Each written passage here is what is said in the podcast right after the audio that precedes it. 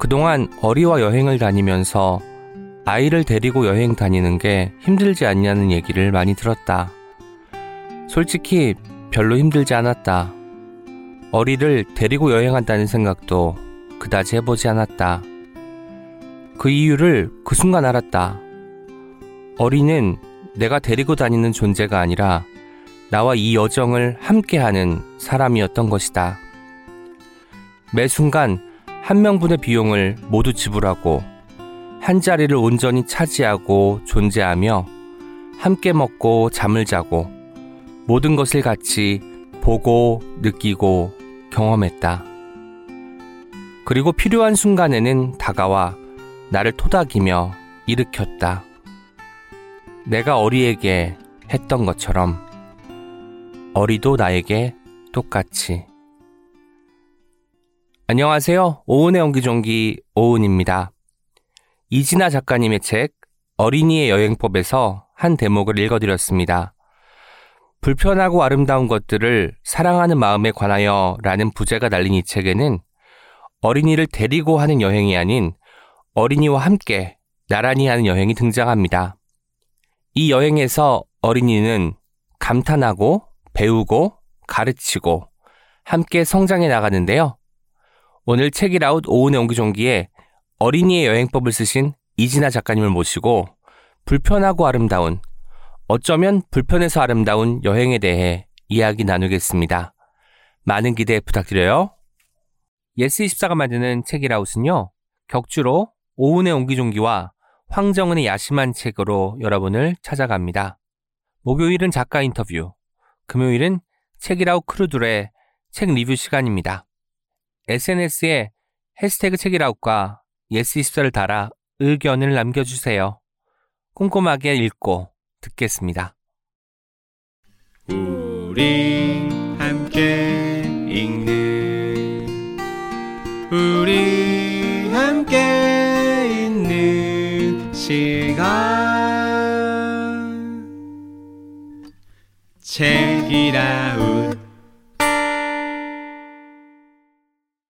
여행이 우리에게 주는 커다란 선물 중 하나는 시간이라고 말씀하시는 산문집 어린이의 여행법을 출간하신 이진아 작가님을 모셨습니다. 안녕하세요. 안녕하세요. 이진아입니다. 근데 여행이 우리에게 주는 커다란 선물은 시간 말고도 공간도 있을 것 같거든요. 어디론가 떠나는 것이니까. 그런데 이렇게 시간이라고 명명하신 이유에 대해서 먼저 여쭙고 싶네요. 네, 그 시간 얘기를 하게 된 거는 제가 그 글을 쓰면서 사랑을 표현하는 방식이 여러 가지가 있다. 이런 얘기를 하면서 네. 그 얘기를 꺼냈는데요. 부모가 아이에게 줄 수 있는 가장 좋은 것 중에 하나가 시간이라는 생각을 했고요. 음. 네, 여행이 그 시간을 나누는 좋은 방법이 아닌가 하는 생각에서 네, 그렇게 얘기하게 되었어요.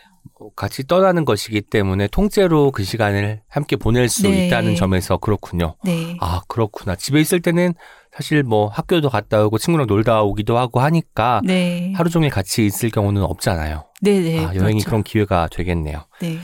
작가님 인스타그램 제가 방문해 보니 프로필에 이렇게 쓰여 있더라고요. 시간이 진화를 운영하고 디자인합니다. 시간이 진화라는 말에서 작가님의 이름과 또 다른 의미를 결합한 통찰에서 절로 웃음이 나기도 했는데요. 어떤 일을 하는 곳인지 구체적으로 좀 말씀해 주시죠. 네, 제가 운영하고 있는 디자인 회사인데 이게 종이를 기반으로 디자인 작업을 하고 있어요. 근데 제가 음. 처음으로 만들어서 내놓은 제품들이 카드랑 엽서 같은 제품들이었어요. 네. 근데 제가 카드를 굉장히 특히 좋아했던 거는 이거는 내가 아니라 다른 사람을 위해서 소비하는 물건이기도 하고 그리고 전해지기까지 시간이 걸리잖아요. 음. 저는 그게 굉장히 마음에 들더라고요. 그래서 제가 처음 내놓은 제품들이 좀 그렇게 시간이 걸려서 다른 사람에게 닿는 물건이었기 때문에 네 그렇게 처음 스튜디오 이름을 짓게 됐습니다. 그 시간이 지나야만 그 엽서나 카드가 도착할 수 네. 있으니 그리고 앞으로도 계속 유지가 된다면 시간이 지나도 우리가 기억하는 브랜드가 되겠네요. 네, 그랬으면 좋겠죠. 지금은 종이 기반으로 하는 디자인 말고도 다른 것도 영역을 확장하셨나요? 처음에는 주로 카드나 엽서 제품들을 만들고 그리고 사실은 여행하면서 제가 카드를 많이 보고 이러면서 음. 그거를 만들고 싶은 마음이 있었거든요. 왜냐면 또 다른 특정 문화권에 가면 백화점이나 뭐 상점이나 가면 가장 좋은 자리에 이렇게 넓게 카드를 음. 판매하고 이런 문화들이 있잖아요.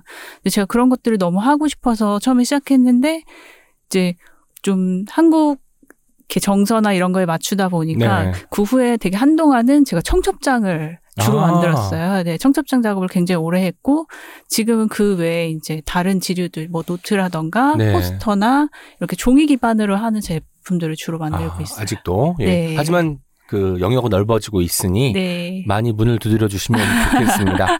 네. 아, 실제로 지금 뭐곧 좀 이따 이야기 나누겠지만 어린이 여행법에서도 어리가 찍은 사진을 가지고 네. 엽서를 만드는 장면이 등장하잖아요. 네. 종이를 기반으로 어떤 그 추억을 남기고 흔적을 남기는 걸 굉장히 잘하시는 분이라는 생각이 들기도 합니다. 작가님의 두 번째 책입니다. 어린이의 여행법인데요. 아주 아주 귀여운 장면이 있었습니다. 여행을 갈 때조차 사실 여행 갈 때는 최대한 짐을 줄이고 꼭 필요한 것만 갖고 가야 된다라고 모든 사람들이 생각을 하지만 결국 캐리어를 끌고 가게 되는 사건이 이제 벌어지기도 하는데요. 근데 여행을 갈 때조차 실용성이 아니라 귀여워서 따뜻해서 물건 하나씩을 더 챙겨 넣는 장면이 굉장히 인상적이었어요. 그래서 드리는 질문입니다. 지금 이진아의 가방에는 무엇이 들어있나요? What's in your bag? 네, 그래서 제가 가방에 진짜 뭐가 들어있는지 한번 찾아봤거든요. 네. 안에 있는 거 넣지도 빼지도 않고 한번 뒤져봤는데 가방 안에 이렇게 언제 들어있는지 모르겠는 이렇게 마른 강아지 풀이랑 아, 네 은행잎이 나왔어요. 근데 언제 넣었는지는 사실 잘 모르겠고 은행잎은 한 작년 가을쯤 이렇게 하굣길에 어리가 넣어달라고 해서 음. 넣었던 기억이 나거든요. 네. 그런데 강아지 풀은 여러분 마르면 이게 또 네, 다.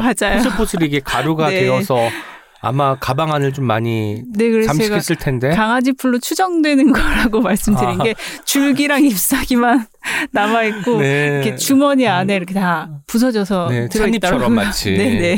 돼 있군요. 그 은행잎의 그 행방에 대해서는 어리가 그대로 묻지 않던가요? 아, 네. 아. 저한테 이렇게 잘 넣어줘 이렇게 맡기고 나서 찾는 경우는 그만큼 많지 않아서. 아, 그렇군요. 네.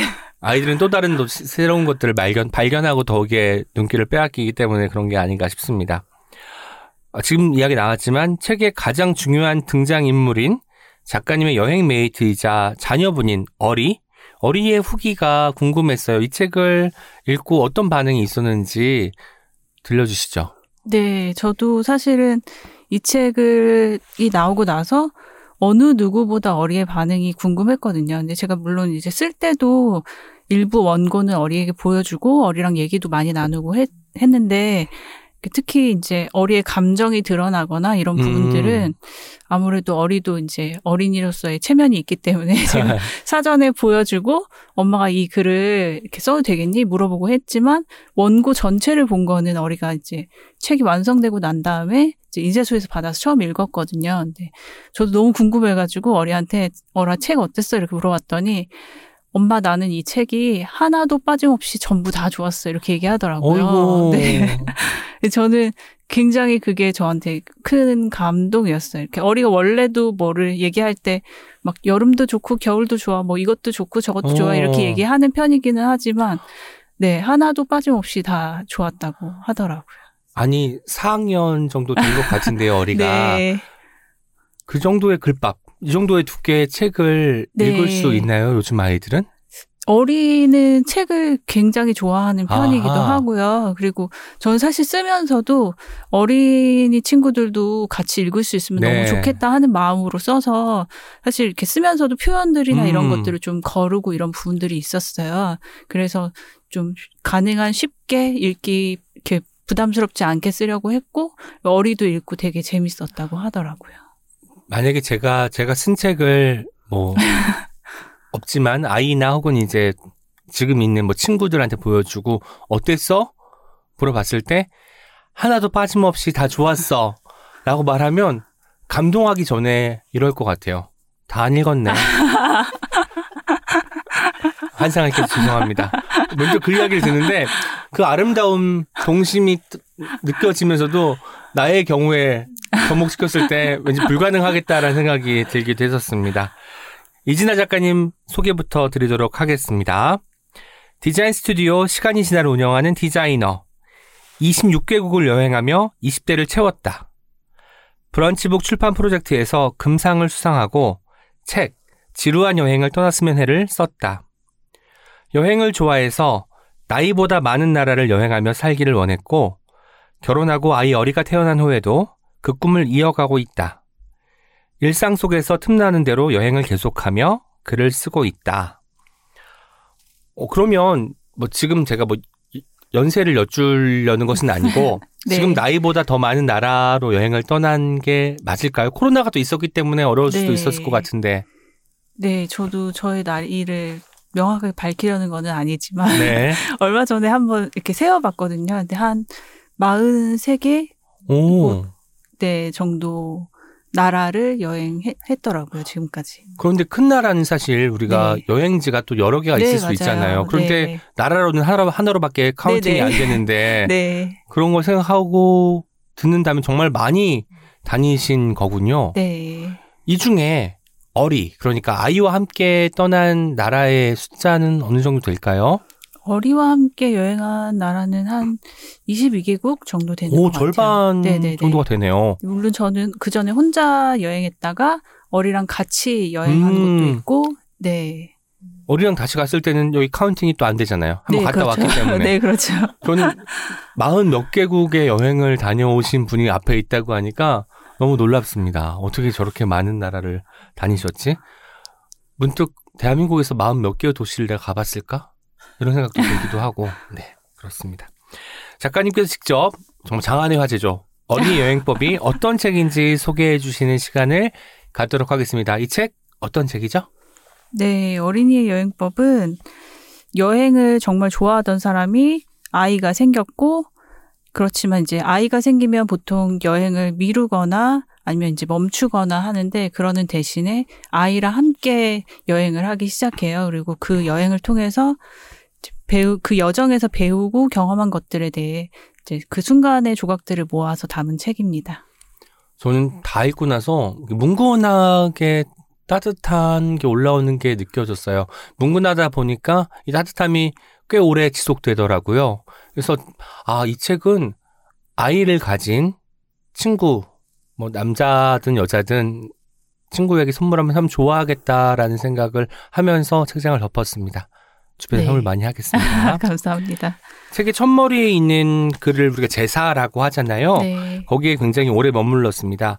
세상을 여행하는 모든 아이들에게 그리고 언젠가 아이였던 당신에게 앞서서 이제 이 책을 쉽게 쓰셨다. 어리 같은 어린아이들이 읽어도 전혀 어려움이 없을 정도로 쉽게 쓰려고 노력했다라고 하셨는데 또 채널에서 처음 인터뷰에서 이렇게 말씀하시기도 했죠. 어린이가 세상을 여행하는 이야기가 담겨 있어요. 여기서 어린이는 지금 현재 어린 사람이기도 하고 언젠가 어린이였던 우리 모두이기도 하고요.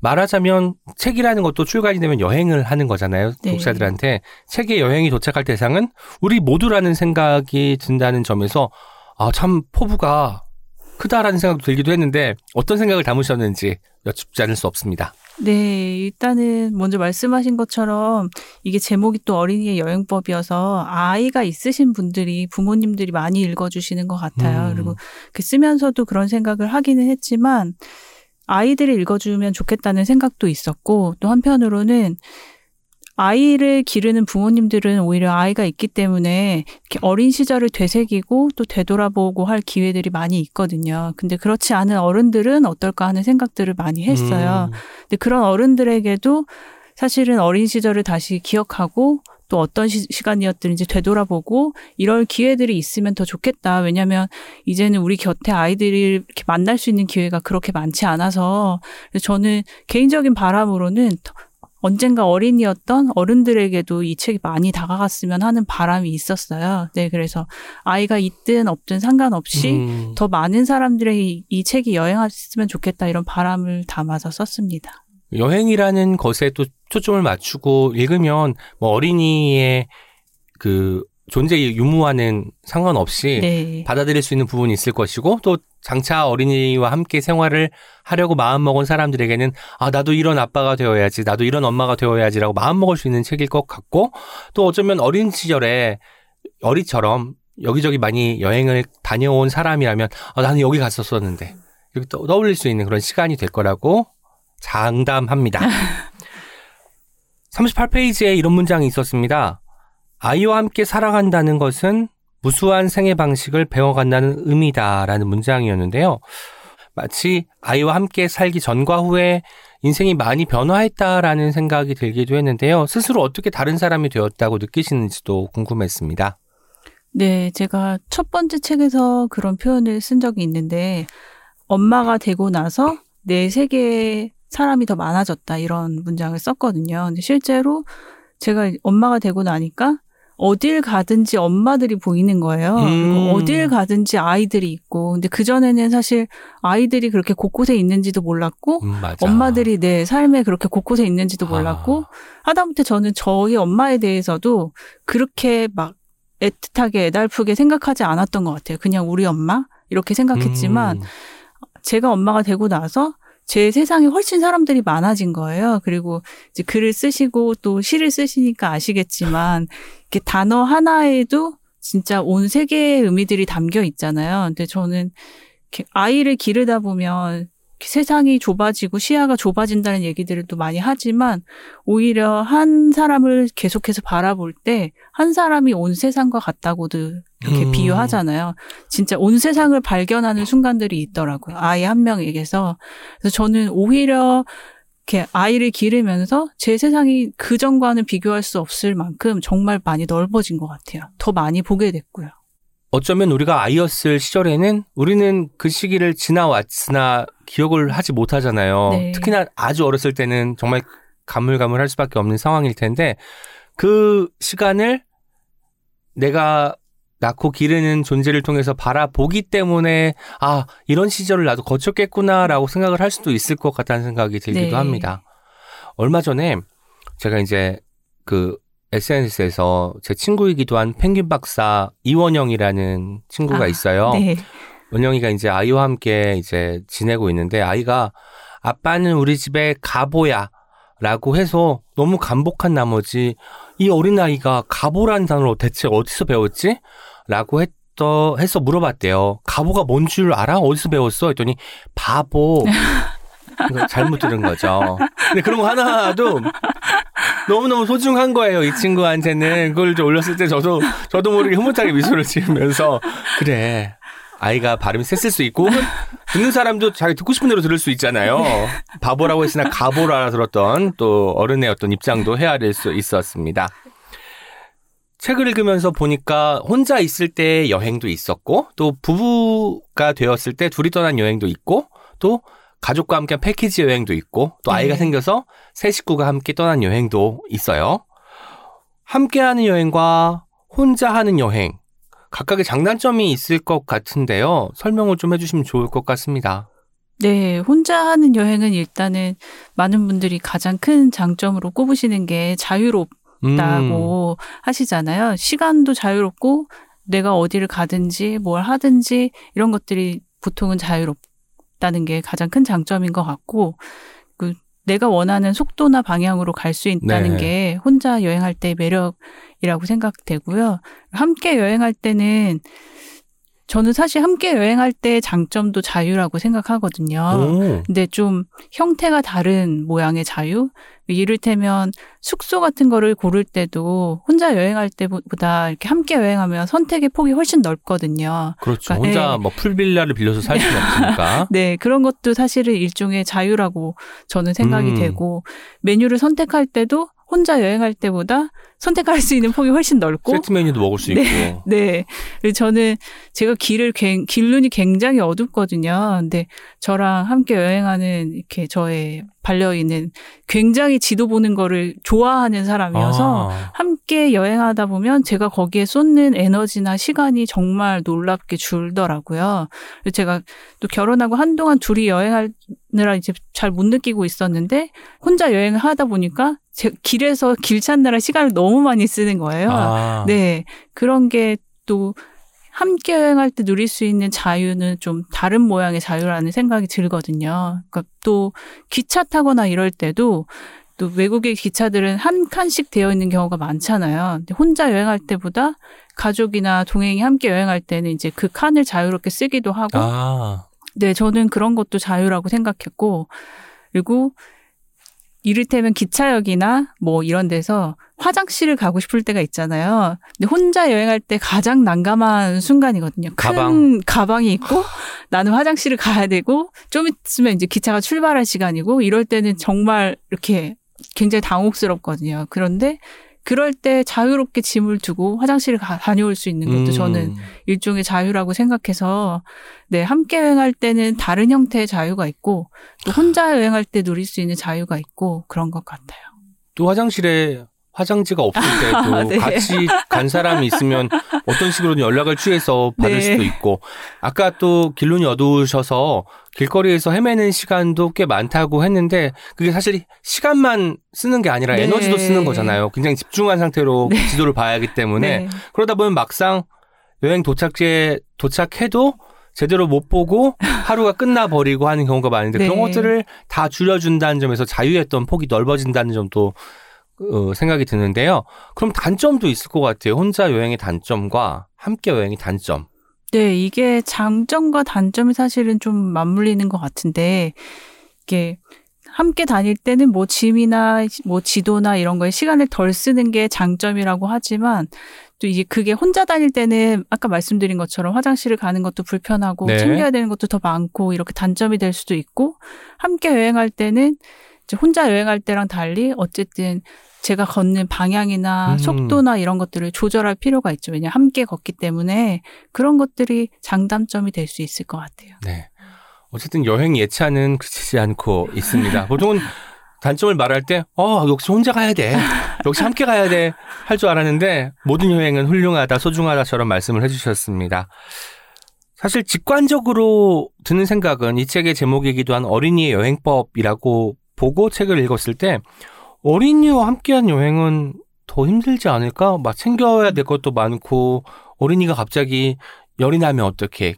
길에서 울면 어떡해. 지쳐버리면 어떡해. 이런 곤란한 생각들을 하게 되거든요. 그런데 책을 읽으니 어린은 모든 여행을 즐겼다. 라고 쓰셨습니다. 어린이와의 여행이 남다른 점, 특별한 점이 있다면 함께 말씀해 주시면 좋겠습니다. 네. 어리랑 여행하면서 제가 느꼈던 거는 이게 새로운 곳에 가고 또 새로운 것들을 느끼기 위해서 우리가 여행을 많이 가잖아요. 물론 익숙한 곳을 가기도 하지만 근데 아이랑 여행을 하다 보면 그 새로운 면들을 굉장히 더 쉽게 잘 발견할 수 있다는 게 굉장히 음. 큰 강점인 것 같아요. 그 저도 그 여행하는 거 좋아하고 많이 다녔지만 이제 어느 시점 이후에는 비행기를 타거나 공항에 가거나 이런 것들도 크게 감흥이 없거든요. 이렇게 네. 착착착 시간 되면 가서 타고 막 이렇게 하는데 아이는- 한숨 나고. 네, 근데 아이는 할 때마다 재밌어 하는 거예요. 아. 네, 뭔가 새로운 곳에 가도 매번 새로워하고 매번 즐거워하고 어딜 가든지 거기서 놀 거리를 반드시 찾거든요. 음. 그런 것들이 저한테 이렇게 무감해졌던 부분들이 좀 새로워지고 굉장히 좋은 자극이 되었던 것 같아요. 일종의 공항이 포털이라면 예전에 우리 영화에서는 쑥 문 안으로 지나가면 네. 다른 세계가 펼쳐지니까 얼마나 간편합니까? 근데 공항은 이 포털이 굉장히 긴 포털인 네. 거잖아요. 어른들은 지겨워하고 짜증이 나고 외출이 줄어들지 않는지 의구심이 들고 하는데 아이는 여기도 모험의 일종이고 여행의 네. 일부기 때문에 거기도 즐긴다는 말씀이네요. 네. 아직도 공항 가면 어리 좋아해요? 네, 너무 좋아하더라고요. 아, 그렇군요. 아, 진짜 저도 공항에서 설렜던 순간은 처음 비행장에 갔을 때밖에 없어가지고 그때 이미 좀 성장한 다음에 갔기 때문에 그런 것이 아닐까라는 생각이 들기도 합니다. 아이가 어릴 때는 보통 함께 여행을 해도 될까라고 의구심을 갖고 좀 주저하다가 포기하는 경우도 왕왕 있을 것 같아요. 챙길 것이 많기도 하고 아이가 나중에 커서 함께 여행했던 거 기억하지 못할 거야라고 어른들은 생각하잖아요. 한편 작가님은 아이가 걷기 시작할 때부터 본격적으로 함께하는 여행을 기획하고 수행하셨습니다. 그때의 마음에 대해서도 좀 더 듣고 싶었어요. 여행 과정 중에 아 아이가 이만큼 자라났구나 벌써 이만큼 성장했구나라고 깨닫는 순간도 분명히 있었을 것 같고요. 네. 일단은 처음 걸음마를 시작한 거를 여, 여행의 시작점으로 잡았던 게 제가 아이를 안고 일방적으로 아이를 데리고 다니고 싶지 않은 마음들이 있었거든요. 음. 어쨌든 여행을 하려면 아이가 스스로 서고 걷는 게 필요하다는 생각이 있었어요. 근데 물론 어리가 굉장히 좀 느린 편이어가지고 제가 한 15개월 정도를 여행 네. 시점으로 잡았었는데 그 직전까지 거, 걸음마를 하지 않, 않았었거든요. 음, 근데 어쨌든 첫 여행을 떠나면서 걸음마를 시작했고 달라진 점은 저희가 이제 여행을 자주 떠나기 때문에 성장하는 그 지점들을 목격할 기회는 아주 많았는데 이를테면 이제 첫 여행에서는 이게 15개월이라서 아이가 완료기 이유식을 하고 있었거든요. 근데 저희가 첫 여행에서 돌아올 때 비행기를 놓쳤어요. 그래서 샌프란시스코였는데 3일 동안 저희가 거기 더 머무르면서 아, 네. 그래서 이유식을 강제 종료하는.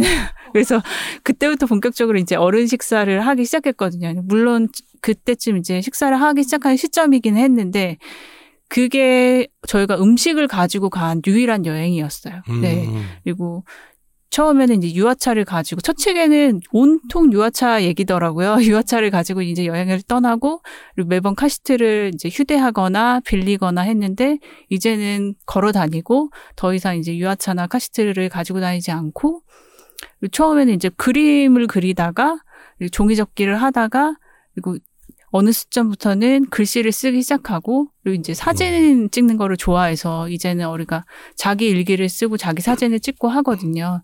그런 면들이 계속해서 성장하는 지점들을 보는 것 같아요. 어리도 어리 나름대로 계속해서 여행을 기록하고 있었네요. 어떤 식으로든 남기고 싶어서 네. 그림을 그린다거나 글자를 적는다거나 사진으로 이제 남기기도 한다는 거고. 어리가 가장 처음 떠올리는 여행은 몇 살 때 기억이에요, 그러면? 어, 그 전에 했던 여행들도 사실은 다 기억을 하고요. 아. 네. 그리고 또 사, 돌아와서 사진들을 보거나 하니까 이런 것들이 좀 되새기는 거, 같- 되새겨지는 것 같고. 몸에 저- 남아있구나. 네네. 저는 사실 이 책을 쓰고 좀 놀랐던 것 중에 하나가 책을 이제 어리가 다 읽고 나서 저는 기억하지 못한 부분들까지 얘기를 하더라고요. 그때 오. 근데 여기를 갔다가 우리가 어디 가서 뭐 먹었지, 뭐를 했지 이런 얘기들을 또 꺼내놓더라고요. 생각보다 아이들은 훨씬 많이 기억하는 것 같아요. 그러면 그걸 듣고 책을 좀 수정하셨는지 도청하시고 궁금합니다. 아, 책이 다 나온 다음에 어리가 얘기를 아. 해줘서 나온 다음에 맞다, 네. 맞다. 가져본 상태에서 네. 이제 읽었기 때문에 그렇군요. 아, 아이들의 기억력이 네. 대단한 것 같아요. 특히나 또 어른은 또 키높이가 있으니까 내 눈높이에서 본 것을 기억하지만 아이는 또 아이의 키높이에서 네. 보이는 것들을 또 위주로 생각을 할 테니 같이 여행에 갔어도 다른 기억이 좀 네, 만들어질 것 맞아요. 같고 장면마다 아 그런 것들이 굉장히 여행의 독특함이 아닐까 싶기도 합니다. 음, 좀 더 구체적으로 생각해 보면요. 아이와 함께 여행한다고 할 때 무엇이 필요한지, 어디가 좋은지, 어떻게 일정을 짜야 하는지 등 아마도 다양한 질문을 받으실 것 같- 같아요. 그에 대해서 우문현답으로 대답하신 기사를 읽기도 했습니다. 어느 곳을 가든 그곳에도 아이들이 자라고 있으니 아이와 함께 가지 못할 곳은 없다. 혹시 아이와 여행 갈 때 정해둔 원칙 같은 것이 있을까요? 혹시 원칙 없음이 원칙일 수도 있겠다는 생각을 하기도 합니다. 네, 저는 원칙이 없는 게 오히려 가까운 것 같아요. 그리고 음, 우문현답이라고 표현을 해주셨는데 그래서 제가 꺼내놓을 답이 없기도 했거든요. 왜냐하면 제가 아이랑 같이 여행한다고 해서 장소나 여행지나 뭐 일정이나 이런 것들을 아이한테 맞추지는 않거든요. 아이를 데리고 간다고 해서 짐을 더 꾸린다던가 뭐 음식을 가져간다거나 이렇게 아이만을 위해서 뭔가를 따로 준비하거나 여행을 맞추지 않기 때문에 네, 저는 오히려 원칙이 없다고 보는 게 맞는 것 같고 그리고 이렇게 한 사람의 여행자로 동행한다는 생각을 늘 하는데 이게 한 사람의 여행자라는 게 한 사람보다 작지도 않지만 크지도 않다는 의미거든요. 그래서 아이를 여행의 중심에 두지는 않아요. 네, 아. 함께 가는 조- 존재이기 때문에 아이한테 일정을 맞춘다거나, 네, 아이를 위해서 뭔가를 따로 한다거나, 네, 그렇게 하지는 않습니다. 여행지를 고를 때도 그러면 아이의 어떤 입김이 그. 작용하겠네요. 아니, 뭐, 왜냐면 하나 한 사람의 이제 여행자니까 네, 뭐딱 투표를 붙이려고 네. 해도 한 표를 행사할 수 있어야 될 거 아니에요. 네, 둘이 여행 갈 때는 정말 둘이 의논해서 정하고요. 음. 셋이 여행 갈 때는 딱 3분의 어. 1만큼의 의견을 내죠. 그러면 여행지가 결정되고 가서도 어디 가고 싶어, 어디 가고 싶어, 어디 가고 싶어 하면 또 거기서도 이제 같이 의견 조율을 해서 함께 다닐 네. 수. 어, 이 여행 하고 싶은데요. 뭔가 우리 어리가 자기가 여행에 적극적으로 참여하고 있다, 동참하고 있다, 동반 동반자다라는 느낌을 강하게 받을 것 같습니다. 네. 그렇기도 하고 제가 아이랑 여행을 다니는 게 별로 힘들다고 생각하지 않는 게 사실은 그렇기 때문인 것 같아요. 이렇게 아이 몫에 딱 역할과 아이 몫에 짐이 있고 제가 그거를 대신 지고 가지 않거든요. 어리 몫은 어리가 또 가져가고 하기 때문에 저는 아이랑 함께 여행한다고 해서 그래서 더 힘들지는 않은 것 같아요. 어리도 나는 아직 어리고 힘도 약한데 엄마가 아빠가 좀 들어주면 안 돼? 라고 말하지 않나요? 그런 얘기는 아주 피곤하거나 아주 오. 지치거나 이런 할 때가 있는데 또 부모로서 해줄 수 있는 부분은 저희가 또 해주려고 하죠. 네. 아, 네. 아, 너무 강철 체력인지 정신력인지 저 같으면 바로 바로 다 맡길 것 같았는데 너무 어른스러워서 말씀을 드린 거고요. 저는 간혹 이제 혼자 여행을 가곤 하는데 낯선 곳 예상하지 못한 곳에 당도할 때 사실 게- 가장 큰 쾌감을 느껴요. 저도 이신아 작가님처럼 지도를 잘 못 봐요. 네. 그리고 지독한 길치여서 일단 갈림길이 있으면 우회전을 하고 보는 이상한 습성이 있습니다. 어차피 우회전을 하다 보면 다시 원점으로 돌아오겠지라는 마음가짐으로 이제 그렇게 여행을 하곤 하는데 이러다 보면 사실 도착지하고는 전혀 다른 곳에 당도하기도 하지만 그게 또 여행의 매력이기도 하고 또 의외성이 주는 또 즐거움이 있잖아요. 그런데 이 책을 읽다 보니까 아, 내 생각이 굉장히 나에 갇혀 있는 상- 생각이었다라는 생각을 하게 된 게 어떤 부분이었냐면 아이에게 우리가 어디로 가는지 알려주지 않으면 아이와 함께 나란히 걷는 게 아니라 아이를 데리고 걷게 된다라는 문장 때문이었어요. 아, 그래 혼자 갈 때는 사실 우리가 막 뭐 프랑스 파리에 간다고 해도 파리에서 볼 거 많으니까 골목골목 다니다가 우연히 뭐 중요한 어떤 유적지에 갈 수도 있는 것이고 아니면 내일이 있잖아라고 할 수 있는데 그게 아니라 아, 누군가와 처음 어딘가에 방문할 때는 도착지를 알려주는 게 이렇게나 중요하구나. 한 번도 그 생각을 해본 적이 없더라고요. 이 맥락에서 여행 그리고 나아가 삶에 대해서 작가님이 어떤 생각을 갖고 계신지 듣고 싶었습니다.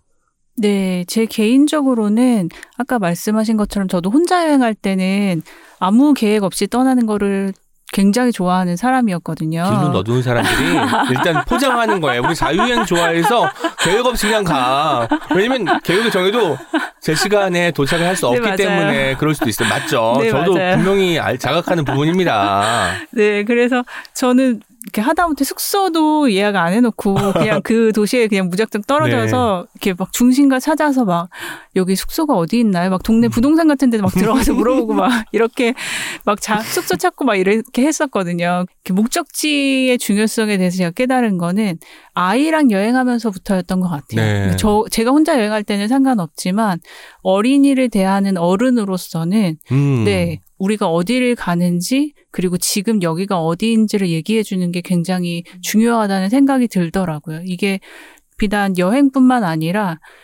앞으로 이제 어리의 그런 꿈이나 또 공부나 음. 여러 가지 그런 삶의 그런 자리에서도 우리가 어디로 향하고 있고 지금 여기가 어디인지 어리한테 먼저 얘기해 주고 알려주는 게 어리를 이렇게 이끌고 가는 게 아니라 함께 걸어가는데 굉장히 중요한 부분이더라고요.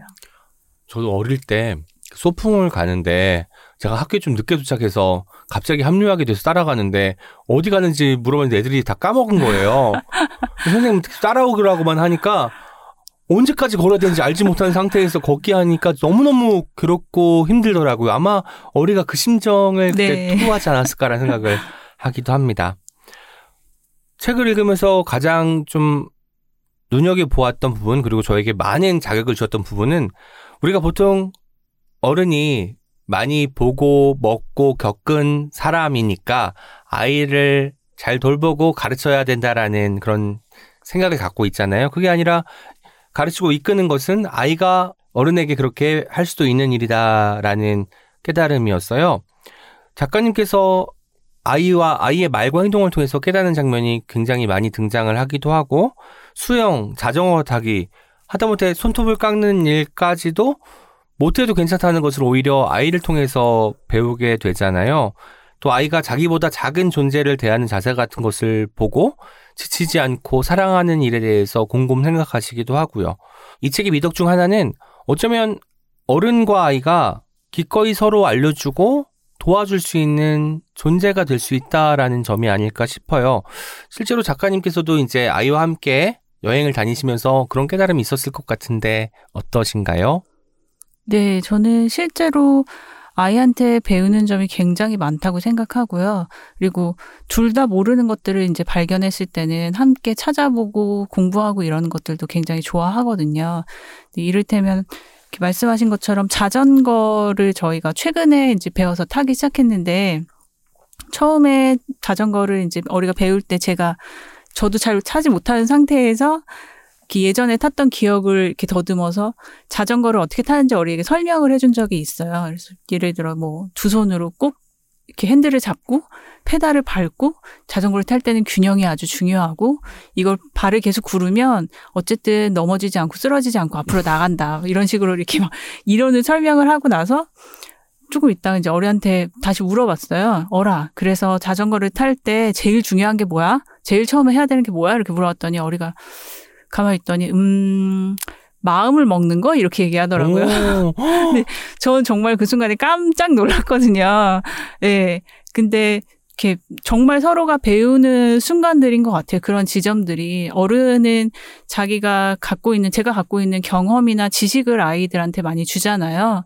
근데 우리가 배우는 거는 경험이나 지식이 전부가 아니기 때문에 아이가 가르쳐 주는 것들도 훨씬 크고 중요하고 음. 네, 가치 있고 의미 있는 것들도 많거든요. 그래서 저는 제가 어리한테 많은 거를 가르쳐 주고 있다 생각하지 않고 오히려 어리한테 배우고 제가 느끼는 순간들이 굉장히 많았어요. 이제부터 자전거를 타실 분들 자전거 할 마음 먹는 일입니다. 수영도 두 분 계속 하고 계시나요? 수영은 저는 하지 않고요. 제가 물을 너무 무서워해가지고 네. 네, 어리는 열심히 하고 있습니다. 아니, 저랑 많은 부분이 비슷하신 것 같아요. 물을 무서워한다고 말은 하지만 해도 잘 안 될 것 같은 느낌이 저는 좀 있어요. 제가 그래서 약간 1년째 초급반 다닐 것 같은 느낌이 들어서 아 시작을 하지 말자라는 생각을 하고 있는 종목 중에 하나가 수영입니다. 아이가 환대받는 장면들도 여러 등장하는데 사실 그게 일상화가 되어야 된다고 생각하는데 워낙 드물기 때문에 이게 소중하게 느껴진다는 점이 역설적으로 조금 막 가슴 아프기도 했는데요. 어른이든 아이든 관계에는 배려가 필수다라는 생각을 갖게 되었습니다. 실제로 한국에선 지금 노키즈존처럼 아이에게 불친절하고 심지어 적대적이게 하자는 공간이 생겨나고 있잖아요. 당연한 것이 당연하, 당연하게 받아들여지지 않는 작금의 현실에 한숨이 날 것도 같은데 어떠신가요? 네, 당연한 것이 당연하게 받아지지 않는다는 말이 표현이 딱 맞는 것 같고요. 일단은 노키즈존이나 이런 이슈들을 얘기할 때 그 전제 위에서 얘기되는 게 필요한 것 같아요. 음, 이게 당연한 거고, 이게 모두를 위한 것이고, 그 전제 위에서 다른 방안들이 얘기되어야 하는 게 필요한데, 이게 오히려 좀 찬반의 문제, 선택의 문제로 가, 자꾸 얘기가 되지 않나 하는 네. 안타까운 마음이 좀 있고요. 이게 누군가에게는 좀 불편하고 이런 문제일 수 있지만 사실은 당사자들한테는 이게 굉장히 실제적인 고통이거든요. 음, 네, 정말 실제적인 슬픔이고 고통이고 또 어떤 부분에서는 분노가 될 수도 있고 하는 부분이기 때문에 삶의 다양하고 아름다운 자리에 저는 좀 더 다양한 사람들이 있는 것이 맞다고 믿고 또 그런 풍경들이 존재하는 사회가 더 건강하다고 믿고 있어요. 그래서 이런 부분에 대한 얘기들이 저부터도 좀 많이 두렵고 이래서 외면하고 피했던 부분들이 있지만 더 많이 얘기들이 되어지면 좋을 것 같아요. 특히나 어린 시절에 뭐 내가 가고 싶었던 공간에서 거부당한 경험이 있다면 이 기억이 아마 자라는 내내 뜸문뜸문 떠오를 것 같아서 네. 하루빨리 함께 사는 사회 구성원으로서 어린이를 인정하고 환대하는 그런 분위기가 만들어졌으면 좋겠다는 바람을 갖습니다. 여행은 책을 읽는 것 같다. 라고 말씀하셨습니다. 어린이에게 여행이 얼마나 교육 효과가 있는지에 대해서 말씀하신 대목에 등장하는 문장인데요. 여기에 대해 조금 더 설명을 부탁드리겠습니다.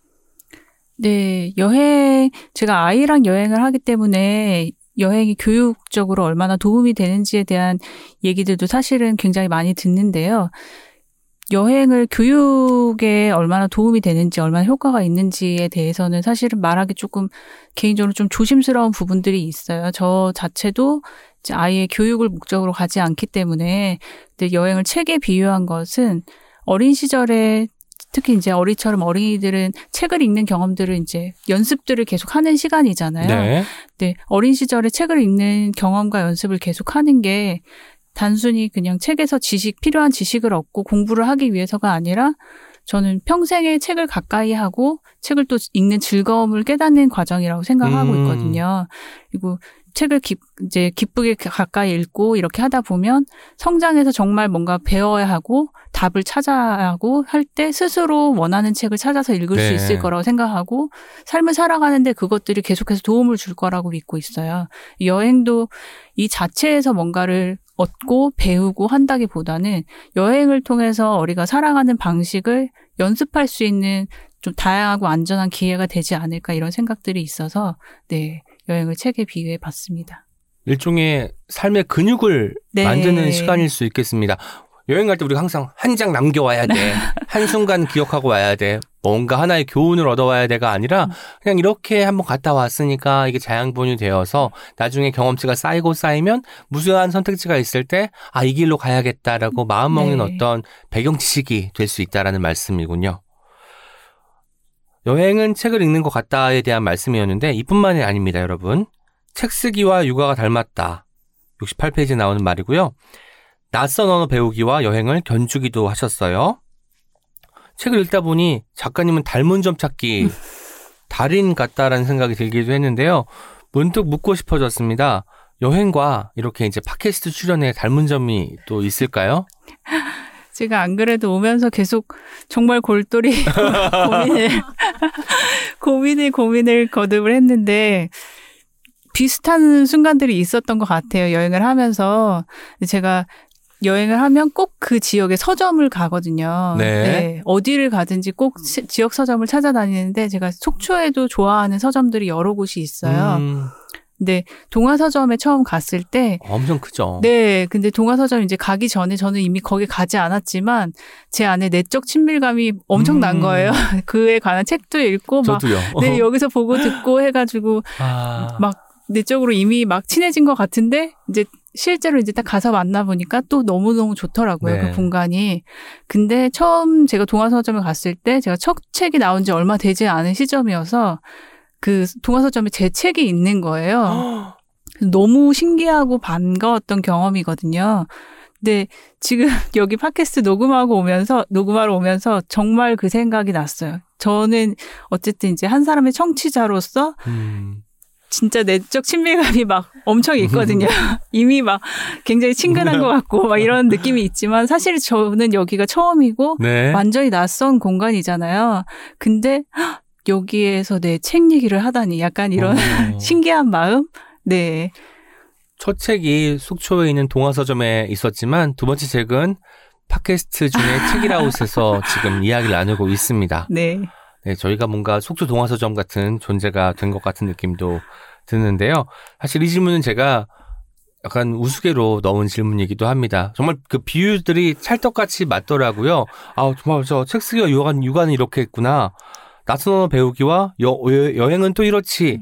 이렇게 맞장구 치다 보니까 작가님이라면 왠지 팟캐스트 녹음하러 오는 것과 여행도 닮은 점을 잘 찾아낼 수 있, 지 않을까라는 생각 때문에 넣은 질문인데 역시나 우문현답을 해주셔서 감사합니다.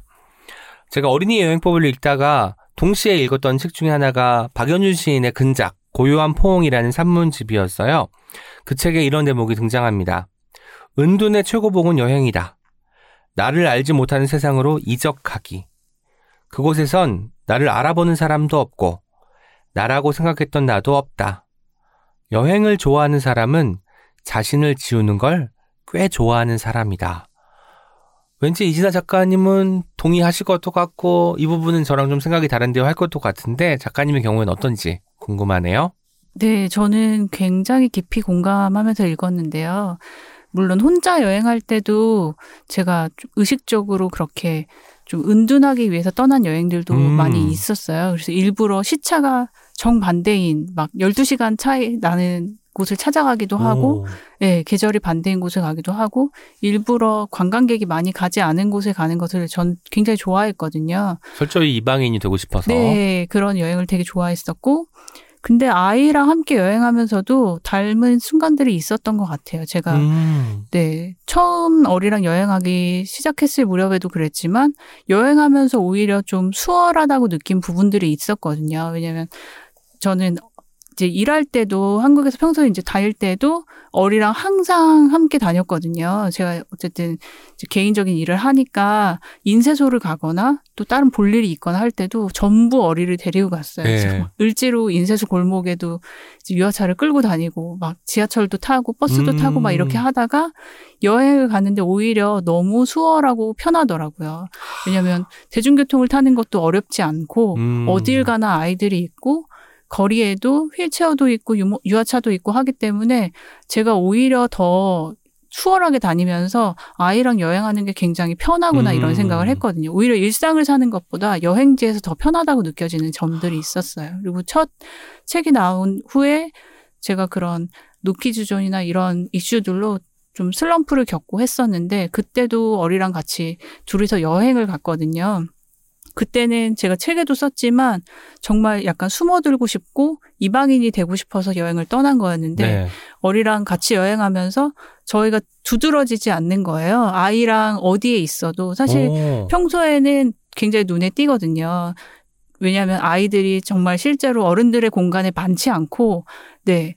유아차를 가지고 이제 이동하고 이런 것들이 예를 들어서 버스만 타도 저상 버스를 찾기가 쉽지 않고 네. 버스만 타도 유아차를 가지고 타면 굉장히 눈에 띄어요. 도드라지고 지하철을 탈 때도 그렇고 음. 그렇지만 여행지에서는 저희가 그렇게 눈에 띄지 않더라고요. 비슷한 사람들이 있고 아이들이 온갖 곳에 아. 있고 그래서 제가 그때 아 이렇게 스며들고 숨는 거구나 이런 생각들을 음. 했었어요. 네.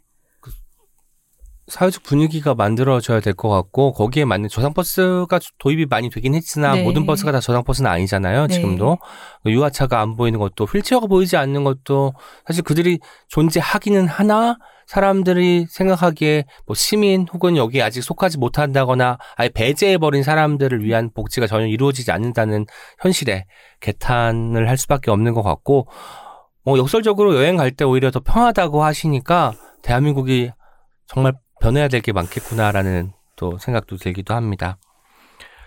작가님의 책 읽으면서 또 들었던 생각 중에 하나는 어떤 여행이든 그 여행에서 뭐 좋았던 점을 떠올리려고 애쓴다는 것이었어요. 보통 우리가 망한 여행이라는 표현도 쓰기도 하고 도저히 다시 가고 싶지 않은 여행도 있을 것도 같은데 아무리 힘들어도 몸이 노곤하고 마음이 다치고 돌아오더라도 그 여행에서 뭔가 한 개는 남기고 돌아온다라는 마음을 제가 받았거든요.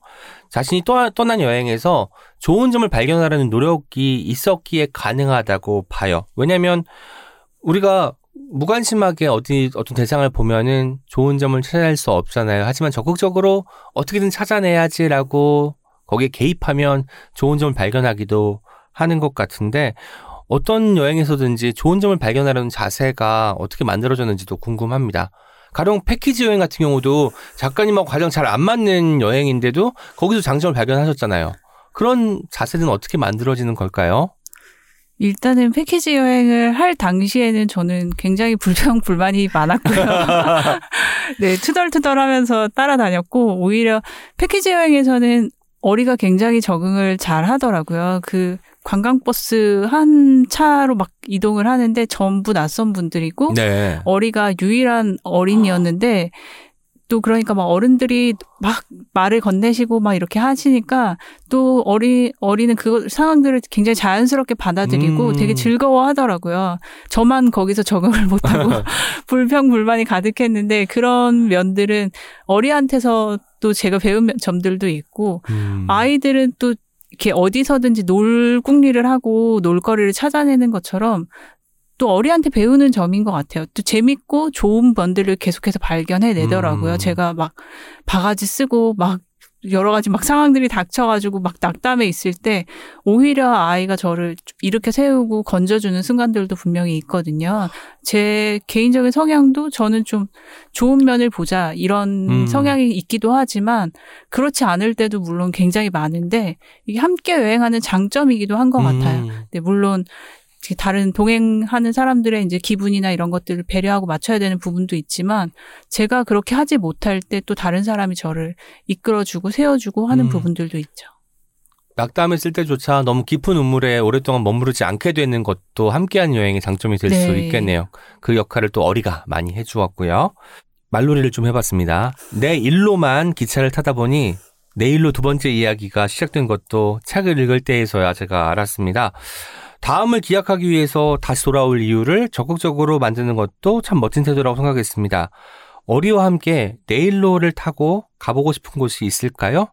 아울러 내일로를 타고 다, 다시 가보고 싶은 곳도 있는지 궁금했어요. 네, 저희는 내일로 기차 여행 정말 너무 좋아해서 여러 번 다녀왔거든요. 네. 그리고 또 가고 싶은 마음이 있고 가능한 자주 가고 싶은데 그래서 못 가봤던 역을 사실 다 전부 가보고 싶어요. 가고 오. 싶고 근데 이제 기차 여행이다 보니까 차를 가지고 여행을 떠날 때랑 달리 도착해서 계속 이동하고 돌아다니고 하는 게 이제 시- 그 지역의 버스나 이런 것들을 찾아다녀야 되기 때문에 네. 좀 여의치 않은 부분들이 있더라고요. 근데 저희가 최근에 자전거를 마스터했기 때문에 네. 이제 아 도착해서 자전거를 탈 수 있겠다 음. 이런 생각을 하고 있거든요. 근데 저희 각 지역별로 따릉이와 비슷한 네. 그 자전거들이 다 그래서 있죠. 네 저희의 요즘에 굉장히 큰 즐거움은 따릉이를 타고 다니는 건데 네. 막 지역마다 타슈, 타랑깨 막 이렇게 있더라고요. 타슈 타랑깨 너무 귀엽지 네, 않습니까? 저 너무 타보고 싶어요. 네, 그래서 그런 공유 자전거가 있는 지역에 가서 네 기차 타고 내려서 자전거 타고 여행해 보고 싶어요. 음. 그럼 어- 어떤 지역이든 가서 이제 자전거 타고 돌아다니면 거기서 장점을 또 발견하실 테고요. 네. 내일로로 지금 다녀오신 곳 중에 다시 또 가보고 싶은 곳은 또 없을까요?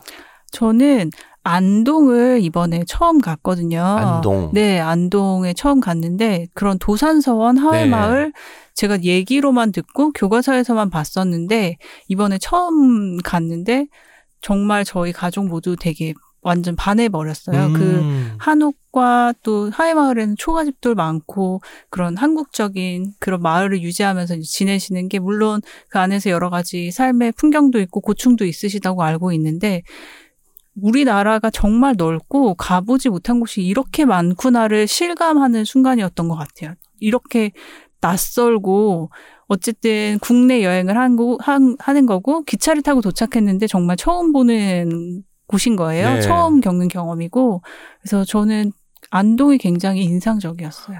저도 지금까지 안동을 두세 번 갔는데 제가 이제 두세 두 번째 갈 때는 지난번에 와본 적이 있다고 말을 했을 거 아니에요 그 담당자 분에게 그러면 여기랑 너무 멀다는 거예요 거기는 음. 안동이 엄청나게 네, 큰 도시라는 사실 을 맞아요. 그때 알았고 세 번째 갔지만 세 번째 갔을 때도 제가 첫 번째 두 번째 어디 다녀왔다고 하니까 여기랑 한참 먼 곳에 있는 곳이라고 하셔서 안동이란 대체 얼마나 커다란 도시인가 이것을 좀 생각하는 마음으로 돌아온 적이 있었습니다. 저도 아마 그 하회 네. 탈도 보시고 그러셨을 텐데 네. 그런 것 정말 본격적으로 또 보러 한번 다녀와야겠습니다. 작가님은 왠지 일상도 여행이 되는 순간을 잘 발견하실 것 같다는 생각이 들었습니다. 최근 있었던 일상이 여행이 되었던 순간이 있을까요? 그 순간을 좀 들려주시죠. 네, 저는 여행을 떠나서는 좀 일상처럼 보내는 걸 좋아하고 또 일상은 좀 여행처럼 지내는 걸 좋아하는 편이긴 한데요. 어리랑 이제 여행하기 시작하면서 처음 달라진 거는 여행의 속도가 굉장히 달라졌다고 생각이 음. 했어요. 네, 제가 그 전까지는 혼자서 되게 빠르게 여행을 다녔다면 어리랑 다니니까 초반에는 굉장히 느리게 걷게 되는 거예요. 동네 산책을 하더라도 제가 이미 그 동네에 몇 년 산 상태에서 이제 어리가 태어났는데 전혀 새로운 풍경들을 어리랑 걸으면서 날마다 보게 되더라고요. 거기 음. 있는지도 몰랐던 화분들을 막 보고 새로운 막 풀이나 꽃이나 피는 것들을 아이가 날마다 발견하고 이러면서 굉장히 새로운 경험이었거든요. 그런 속도가 달라지고 눈높이가 달라지고 하는 것들이 네, 또 자전거 얘기를 하게 되는데 요즘에 저희가 자전거를 타기 시작하면서 정말 새로운 경험을 하고 있어요. 늘 다니던 길인데 자전거를 타고 가니까 속도가 다르잖아요. 눈높이가 그렇죠. 약간 다르고 근데 이게 늘 다니던 길인데 너무 새로운 거예요. 음. 정말 낯설게 보여지고 새로운 풍경들을 보게 되고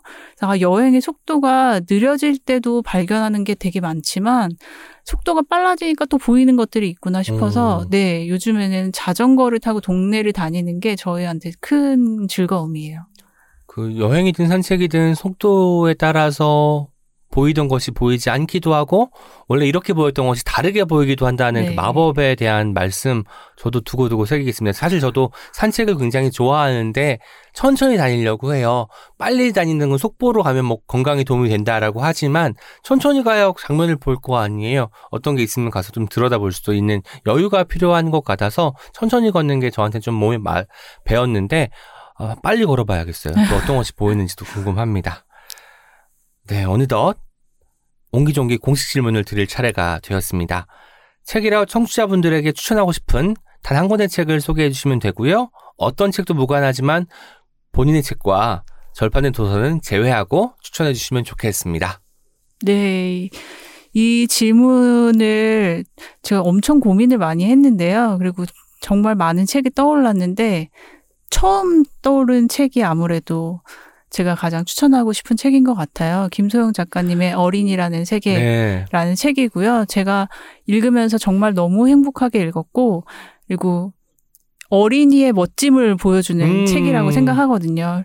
제가 읽으면서 굉장히 벅차고 뭉클하면서 헉, 어린이의 멋짐을 아는 존재들이 이렇게 네. 주변에 어린이들이 주변에 많이 있고, 그리고 사- 그 책이 이제 많은 분들한테 읽히면서 저는 그 덩달아 너무 기뻤거든요. 아, 아, 음, 이렇게 많은 사람들이 어린이가 어떤 존재인지 알게 되겠구나. 네. 하면서 굉장히 벅차고 기쁜 마음들이 있었고 사실은 모두를 위한 책이라고 생각하면서 네. 읽었거든요. 그래서 저는 그 책을 추천하고 싶습니다. 저희 책이라웃 출연해 주신 출연자 분이시기도 하고 튀김 소영이라는 닉네임으로 돌아가시기도 했는데 저는 사실 이 어린이 여행법 띠지에 김소영이라는 이름이 있길래 어 당연하지 그렇지 했는데 물론 책발전소 대표님도 너무 훌륭한 작가분이고 네. 오은 연구종기도 출연자 분이시기도 한데 네. 아, 그리고 너무나 잘 써주셨잖아요. 김소영하고 또 어린이다 보니까 어린이라는 세계의 저자라고 저도 모르게 그렇게 바이어스가 발생하고 말았던 순간을 고백하고자 합니다. 네, 오늘 책이라웃 오은 연기종기 녹음 어떠셨나요? 책이라웃 청취자분들께 전하고 싶으신 이야기와 함께 마지막 인사 부탁드리겠습니다. 네. 정말 여행을 온 기분이 드는데요. 올 수 있어서 너무 행복한 시간이었고, 제 책의 어린이의 여행법 이 책의 부제가 불편하고 아름다운 것들을 사랑하는 마음에 관하여거든요. 불편하고 아름다운 것들이 굉장히 많은데 저는 책을 읽고 또 팟캐스트를 듣는 분들이라면 불편하고 아름다운 것을 사랑하는 분들이라는 음, 편견이 있습니다. 네. 그래서 이 그 책, 편견이 깨지지 않게 해주세요. 네. 그래서 계속해서 불편한고 아, 아름다운 것들을 찾고 또 귀 기울여 주시고 읽어 주시면 좋겠습니다. 오늘 함께 해주셔서 감사합니다. 네, 감사합니다. Check it out. 다시 올 거야. 다음은 더 좋을 거야. 우리는 계속 내일로 여행할 거야. 어린이 여행법 가장 마지막에 수록된 세 개의 문장인데요. 다시, 계속, 내일로 같은 단어들이 좋아서 몇 번이고 읽은 대목이기도 합니다. 그리고 오늘 나눈 대화도 여러 번 생각하게 될 것 같습니다. 우리는 계속해서 내일로 여행할 거니까요. 이제 여러분의 목소리를 하나하나 들어보는 댓글 소개 시간입니다. 오늘도 켈리님과 단호박님 함께 합니다. 안녕하세요. 안녕하세요. 단호박입니다. 안녕하세요. 켈리입니다. 지난번 방송 때 박미옥 작가님, 형사님에서 작가님이 된 박미옥 선생님이 오셨는데 정말 카리스마와 음, 입담? 네. 이런 것들이 스튜디오를 가득 메웠던 시간이었어요. 네. 그리고 저는 그 이후에 유튜브가 자꾸 박미옥 저자님을 저한테 추천을 해주셔서 아, 아, 라디오에도 나오시고 TV에도 맞아, 나오시고 맞아. 팟캐스트도 나오시고 모든 것들이 다 저에게 추천을 해주고 있었습니다. 기사도 많이 그러셨잖아요. 나오고요. 네. 그 이현실 편집자님이 계속해서 부른다. 네. 서울에 있는 시간이 제주도에 있는 시간보다 더 길어지고 있다. 라고 말씀하시기도 했는데요. 옹기종기 후기부터 들려드리도록 하겠습니다. 팟빵에서 몽키 샤워님 남겨주셨습니다. 이분 곧 나오실 것 같다 했는데 진짜 나오셔서 저도 함성 질렀어요. 어찌나 시원시원하게 말씀하시는지 책 읽는 강력 경사님이 너무 매력적이셨어요. 이현실 편집자님은 작가님의 무한 애정에 감격하셨을 것 같습니다. 가해자든 피해자든 인간으로 겸손하게 바라보시는 작가님. 현재 자리에서 최선을 다하셨던 작가님. 지금은 제주에서 또 얼마나 멋지고 알찬 시간으로 만들어 가실지 무한 응원드립니다. 이번 편 정말 재밌게 들었습니다. 정말 재밌게 들으신 것 같아요. 네. 그렇죠? 이 네. 말이 진심인 게 느껴졌어요. 네, 이현실 편집자님이 박미옥 작가님에게 무한 애정이 있듯이 몽크샤워님도 저희 책이라우스에 오. 무한 애정 보내주고 계시니 저희가 네. 늘 감사하는 마음 갖도록 하겠습니다. 음. 감사합니다. 제주가 아니라 서울에 계실 수도 있습니다. 파도폴폴님 댓글입니다. 박미옥 반장님의 단호함이 너무 멋져요. 단호한 겸손.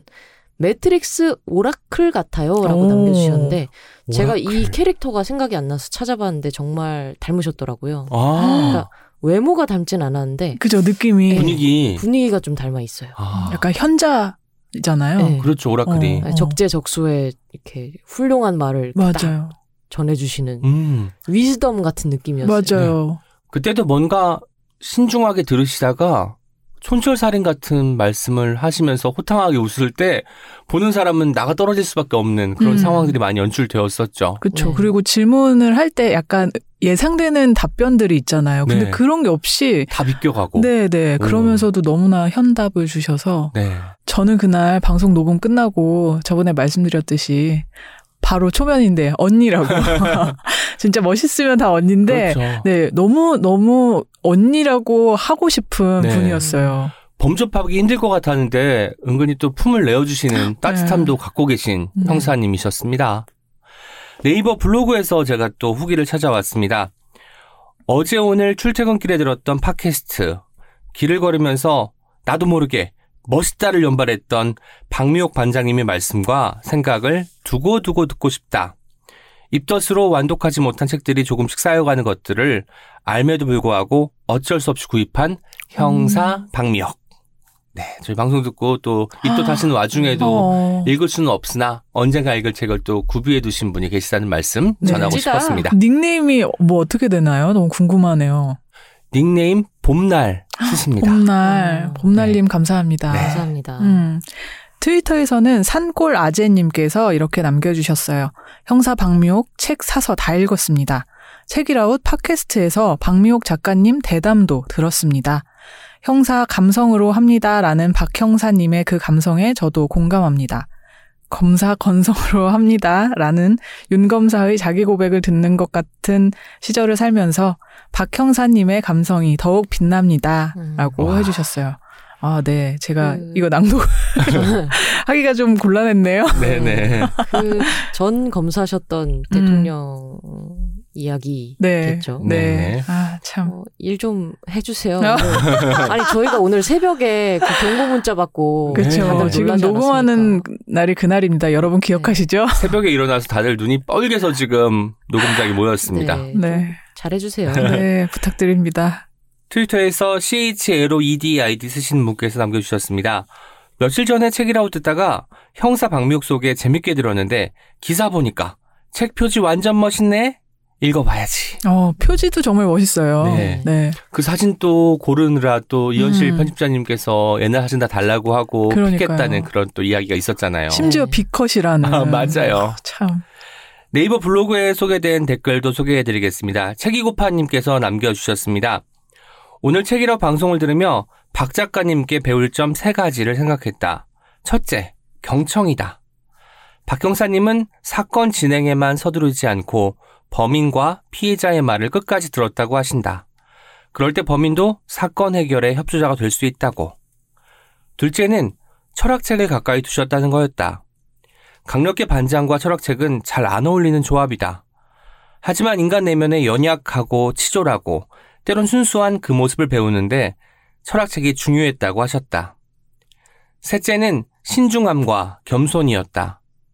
이전 사건과 사례가 똑같이 전개되지 않기에 경험에 의지하기보다는 신중함과 계속적인 공부가 필요하다고 하셨다. 박 작가님은 현재 제주에서 마음의 상처를 입은 사람들을 위한 책방을 열고 계신다. 후에는 죽음을 앞둔 사람들을 위한 카페를 열 계획이라고 하신다. 형사로 일하시며 갑작스러운 승진과 그 자리의 책임감, 역할, 끝없이 이어지는 사건, 사고들로 본인을 돌볼 새가 없으셨겠지만 그를 이토록 멋진 모습으로 있게 한 건 인간에 대한 존중과 겸손, 그리고 독서가 아니었을까 생각했다. 박명욱 작가님, 다섯 살 아이처럼 순수한 사람으로 기억되길 바라시는 것처럼 지금 우리에게 신선한 자극과 롤모델이 되어주셔서 감사합니다. 바쁘신 중에도 건강 챙기십시오. 어, 감사합니다. 이 메일은 출력해서 제주도로 보내고 오, 싶네요. 드려야 되겠네요. 물론 서울에 계실 수도 있지만. 어디에 계시든지 네. 응원이 가닿길 바랍니다. 좋아하실 것 같아요. 최국파님 또 이 글은 저희 지난 방송 뭔가 요약본 같기도 하지만 네. 여러분 그 디테일들을 또 느끼시려면 방송을 다 들으셔야겠죠. 혹시 놓치신 분 계시다면 다시 지난 방송 들으시는 걸 추천하겠습니다. 네, 네. 추천합니다. 어떤 책임 후기 들려드릴게요. 팟빵에서 오후 4시에 제스님이 이렇게 남겨주셨어요. 아직 읽기 전인데 우리끼리 북토크 정말 정말 좋네요. 얼른 읽고 다시 또 들어봐야겠어요. 느낌표 3개 하셨어요. 저희가 어떤 책임 시간에 없음의 대명사 특집 네. 네. 북토크를 했었잖아요. 다시 또 빨개지는 게 느껴지는데. 네. 네. 시집을 읽기 전에 북토크를 들으시고 시집을 읽고 다시 북토크를 들으시고 다시 책임을 시집을 읽고 그렇 아주 좋습니다. 그런 반복으로. 네, 그러면 아주 좋죠. 햇살 사람님 댓글입니다. 오은씨님 쑥스러워 하시며 시작했지만 중간에 푸엄님, 켈리님 질문에 신나서 답해주시는 목소리가 노랑색으로 통통 튀는 비타민 같은 느낌이었어요. 이렇게 저자에게 직접 듣는 이야기 참 좋네요. 뭐 매번 책이라고 들으면서 느끼는 거긴 하지만 진행자이신 오은님 책이라 더 그리고 시라서 더 특별하게 느껴져요. 이번 회차 기획해 주시고 방송해 주셔서 감사해요. 시집도 읽어보려고 주문했습니다. 시집 읽고 다시 들을게요 하고 오. 웃는 표시 남겨주셨습니다. 읽고 다시 어. 듣는다는 분이 네. 계속 계셔서 지난 너무 방송 좋네요. 많이 좀 그 조회수가 나올 것 같다는 생각이 어, 들기도 기쁘네요. 합니다. 네, 제가 열심히 찾아보고 있겠습니다. 아, 제가 또 빨개지고 있는데 노란색으로 통통 튀는 비타민 같은 느낌이라고 하시니까 빨간색과 노란색 합쳐지면 주황색 주황색. 생각이 들기도 합니다. 네. 불평화님께서 남겨주셨습니다. 외국에서 잠시 들어온 친구에게 어떤 선물을 줄까 고민했는데 방송 듣다 보니 어디 오은 시인님 시집만 한 게 있을까 싶네요. 바로 주문했어요. 친구가 다시 돌아가면 외국어 속에서 우리말이 그리울 때마다 좋은 벗이 되는 책일 것 같습니다. 책이라웃에서 오은 시인님 북토크 하니까 가족 잔치 같은 느낌 들어 좋아요. 축하와 감사드립니다. 어. 아유, 제가 감사합니다. 네. 어디 오은 시인님 시집만하게 있을까요? 아유, 또 빨개지네요. 대명사를 배우기에 아주 적절한 시집이다. 네, 참 대명사의. 활용법. 네. 네. 귤랑님도 남겨주셨습니다. 우리끼리 북토크 좋아요. 칭찬 샤워 플러스 5년간의 시간도 가득 느껴지는 북토크였어요. 오늘 감사히 잘 들었습니다. 괄호 열고 주황 하트 괄호 어. 닫고. 주황 하트 감사합니다. 네. 그 힘으로 또 오늘 녹음 잘해보겠습니다. 네. 주르주르주르님. 리듬감이? 또. 그러니까 또 단호박님이 소개를 너무 잘했네요. 뭐 무슨 뜻이었을까요? 주르면 그러게요. 뚜레주레 주루일까요? 그럴까요? 날이란 뜻도 되고 음. 네. 음, 재밌는 닉네임이네요. 시집 읽고 있는데 북토크가 딱 이게 행복이지요. 흐흐흐. 오프라인 북토크 계획은 없으신가요? 있다면 신청해서 가고 싶어요. 하고 어, 남겨주셨습니다. 계획 있으신가요? 네, 지금 사실 제가 출간된 날에 그 위티앤 시니컬에서 낭독회를 맞아요. 하기도 했는데 뭐 6월에 이제 살롱드북이라는 관악구에 위치한 동네 서점에서 낭독회를 한번 할 것 같고요. 그리고 대구에 있는 저희 책- 책이라고 청취자이시기도 한 분이 운영하시는 나른한 책방에서 음. 다독임과 이번 시집을 같이 이야기하는 시간도 가질 예정입니다. 오. 제가 뭐 틈나는 대로 제 SNS를 통해서 음. 일정을. 알려드릴 테니 시간이 되신다면 그리고 여건이 허락한다면 방문해 주십시오. 음. 그러면 오은 씨님의 빨간 얼굴을 보실 수 있습니다. 그러니까요. 지금까지 옹기처럼 소박하지만 종기처럼 난데없이 등장하기도 하는 오은과 함께한 오은의 옹기종기였습니다. 내일 어떤 책임에서 또 만나요. 안녕. 우리 함께 읽는 우리 함께 있는 시간 책이라